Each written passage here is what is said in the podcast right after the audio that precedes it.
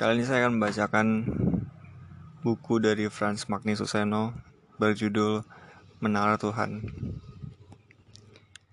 Kata pengantar. Menara Tuhan. Itulah yang sejak permulaannya menjadi obsesi filsafat. Menggapai Tuhan melalui pikiran menjadi hasrat tertinggi filsafat sampai 200 tahun lalu. Seluruh filsafat India berkisar sekitar pertanyaan tentang apa yang sebenarnya menjadi dasar segala-galanya Filsafat Yunani 2500 tahun lalu semula mendobrak keagamaan tradisional bersama dewa-dewinya dengan bertanya tentang hakikat dunia. Tetapi sudah Plato, yang oleh banyak ahli dianggap filsuf paling besar segala zaman, menempatkan Tuhan di pusat dan puncak segala rindu manusia dan alam. Tiga agama Abrahamistik, agama Yahudi, agama Kristiani, dan agama Islam pada permulaan menolak filsafat. Kitab-kitab suci mereka hampir kosong dari spekulasi filosofis. Sikap kitab-kitab wahyu adalah bahwa kalau Allah bicara, manusia tidak memikirkan melainkan mendengarkannya. Tetapi abstinensi dari filsafat tidak tahan lama. Manusia tidak hanya ingin taat pada Allah, ia juga ingin mengerti apa yang ditaati. Fides quaren intellectum, iman mencari pengertian. Sejak abad pertengahan menjadi motivasi para filsuf Kristiani. 100 tahun sebelum Masehi, para bijak Yahudi di Iskandaria di Mesir sudah memikirkan sang kebijaksanaan yang bersemayam di sisi Allah. 120 tahun sesudah wafat Yesus, Justinus menjadi teolog pertama yang memakai filsafat untuk membela iman Kristiani. Agustinus 300 tahun lebih kemudian membuka lebar-lebar pintu pemikiran filosofis dalam Kristianitas. Dan hanya 200 tahun sesudah nuzulul Quran, kaum Tazila mengembangkan pemikiran kritis agar nalar dapat mengikuti apa yang diimani dalam hati. Para filsuf sering dituduh sombong oleh para agamawan dan memang sulit disangkal bahwa mereka sering berkesan sombong. Daripada menerima begitu saja ajaran yang ditradisikan, mereka mempertanyakannya. Tetapi sebenarnya mereka tidak sombong, mereka justru rendah hati. Mereka sadar bahwa iman yang tidak disertai nalar belum utuh. Iman hanya utuh apabila seluruh manusia terlibat dan itu berarti bahwa nalar pun harus beriman. Dan nalar beriman dengan mengerti. Mengerti bukan dalam arti bahwa nalar mau memahami rahasia ilahi, melainkan dalam arti bahwa apa yang diimani disadari tidak bertentangan akal budi. Untuk takwa beriman tidak perlu nalar disangkal. Dapat dicatat di sini bahwa dua filsuf ketuhanan abad pertengahan Eropa paling besar, Anselmus dari Canterbury dan Thomas Aquinas dalam gereja Katolik dihormati sebagai santo, orang suci. Pada permulaan modernitas pun pertanyaan tentang Allah masih tetap berada di pusat pemikiran para filsuf terpenting, apakah itu Nicolas Cusanus, Descartes, Pascal, Spinoza, Kant, Skeler, Maher, Schelling, dan Hegel.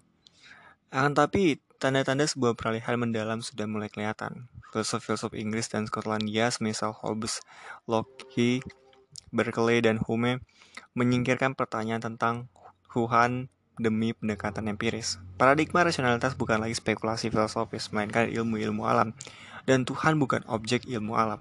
Maka sudah Hegel, garis filsafat ketuhanan mendadak putus, yang sebaliknya muncul di panggung filsafat dengan sangat yakin adalah ateisme. Feuerbach, Mart, dan Nietzsche di abad ke-19 dan Sartre di abad ke-20 dan meskipun filsafat di abad ke-20 juga meninggalkan ateisme itu tidak membantu filsafat ketahanan. Terikat oleh paradigma ilmu-ilmu alam, filsafat untuk sebagian besar mengikuti keputusan Wittgenstein bahwa tentang apa yang tidak dapat diperkatakan orang harus diam. Jadi bagi sebagian besar filsafat abad ke-20, Tuhan berada di luar batas-batas wacana rasional. Di permulaan abad ke-21, situasi ini menghadapkan manusia intelektual yang tetap percaya pada Tuhan dengan pertanyaan, apakah imannya lebih daripada sekedar warisan indah tradisi-tradisi yang sudah berumur ribuan tahun? Apakah ia dapat mempertanggungjawabkan kepercayaan pada Allah secara rasional? Itulah pertanyaan yang mendorong buku ini. Buku ini ditulis bagi mereka yang percaya kepada Tuhan, akan tetapi tidak lagi dapat menghindar dari pertanyaan, apakah masuk akal masih percaya kepada Tuhan? Buku ini juga ditulis bagi mereka yang tidak lagi percaya kepada Tuhan, tetapi dalam kejujuran intelektual dan berhadapan dengan pernyataan bahwa agama kelihatan tidak cepat akan menghilang, ingin mendalami pertanyaan tentang dasar-dasar rasional kepercayaan akan Tuhan. Suatu realitas di atas dan di belakang realitas salah satunya yang langsung menyatakan diri dunia ini. Barangkali orang mengatakan bahwa pertanyaan ini di Indonesia tidak mendesak. Di Indonesia orang berkesan masih kental beragama. Kesannya masalah di Indonesia bukan kekurangan, melainkan kelebihan ketuhanan. Tak ada hari di mana media tidak membawa berita yang berkaitan dengan agama dan orang-orang berketuhanan. Di Indonesia yang menjadi masalah bukan ketuhanan, melainkan ke bagaimana ketuhanan dapat dihayati dengan cara yang tidak bertentangan dengan kemanusiaan yang adil dan beradab.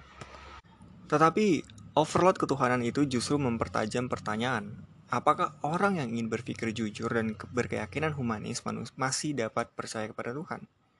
Bagi mereka yang merasakan pertanyaan ini buku ini ditulis. Buku ini bukan mengenai agama, melainkan mengenai Tuhan. Ya Allah bagi mereka yang percaya pada satu Tuhan yang mewahyukan diri.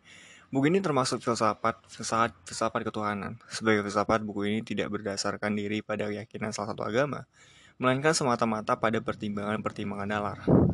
Buku ini menyediakan ruang diskursus di mana siapa saja diajak berpartisipasi yang bersedia untuk berargumentasi atas dasar nalar dan terbuka terhadap segala pertimbangan yang mendukung maupun tidak mendukung keyakinan bahwa ada Allah.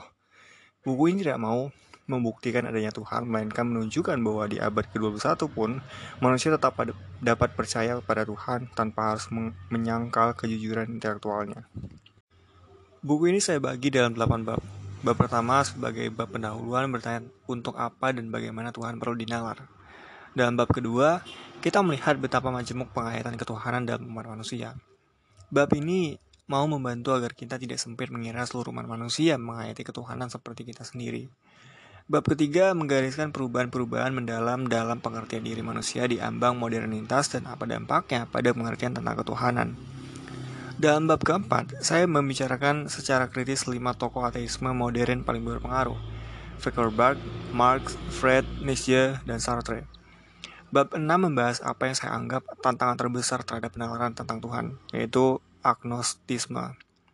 Anggapan yang bertolak dari epistemologi Immanuel Kant, bahwa tentang Tuhan kita tidak dapat mengetahui sesuatu, jadi bahwa filsafat harus diam tentang Tuhan.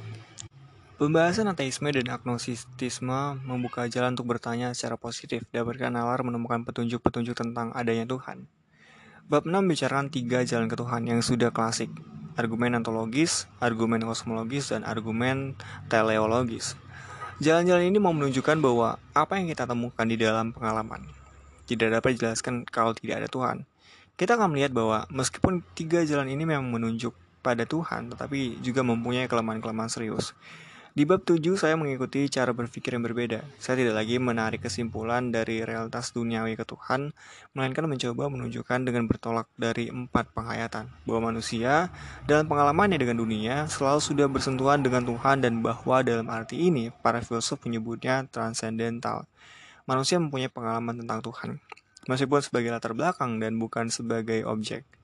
Di antara empat penghayatan ini yang akan kelihatan bersentuhan dengan Tuhan dengan paling mengesankan adalah hati nurani. Dalam bab 8 saya membahas hubungan antara Tuhan dan dunia. Di antaranya saya bahas masalah bahasa tentang Tuhan, penciptaan dan pertanyaan apakah kemahakuasaan Tuhan masih mengizinkan ruang bagi kebebasan manusia. Sebagai bahasan terakhir saya mengangkat masalah yang sejak lama dianggap masalah filsafat ketuhanan paling berat, yaitu bagaimana kalau ada Allah yang maha tahu, maha kuasa, dan maha baik, bila bisa ada sedemikian banyak kejahatan dan penderitaan di dunia. Buku ini yang berkembang dari kuliah-kuliah filsafat ketuhanan yang saya berikan di Sekolah Tinggi Filsafat Driyarkara. Amat berutang budi kepada mereka yang bertulis yang tulisan-tulisannya saya acu dalam teks, tapi secara khusus kepada Louis Lehi, kakak guru dan sahabat saya sebagai guru besar di Sekolah Tinggi Filsafat Driyarkara.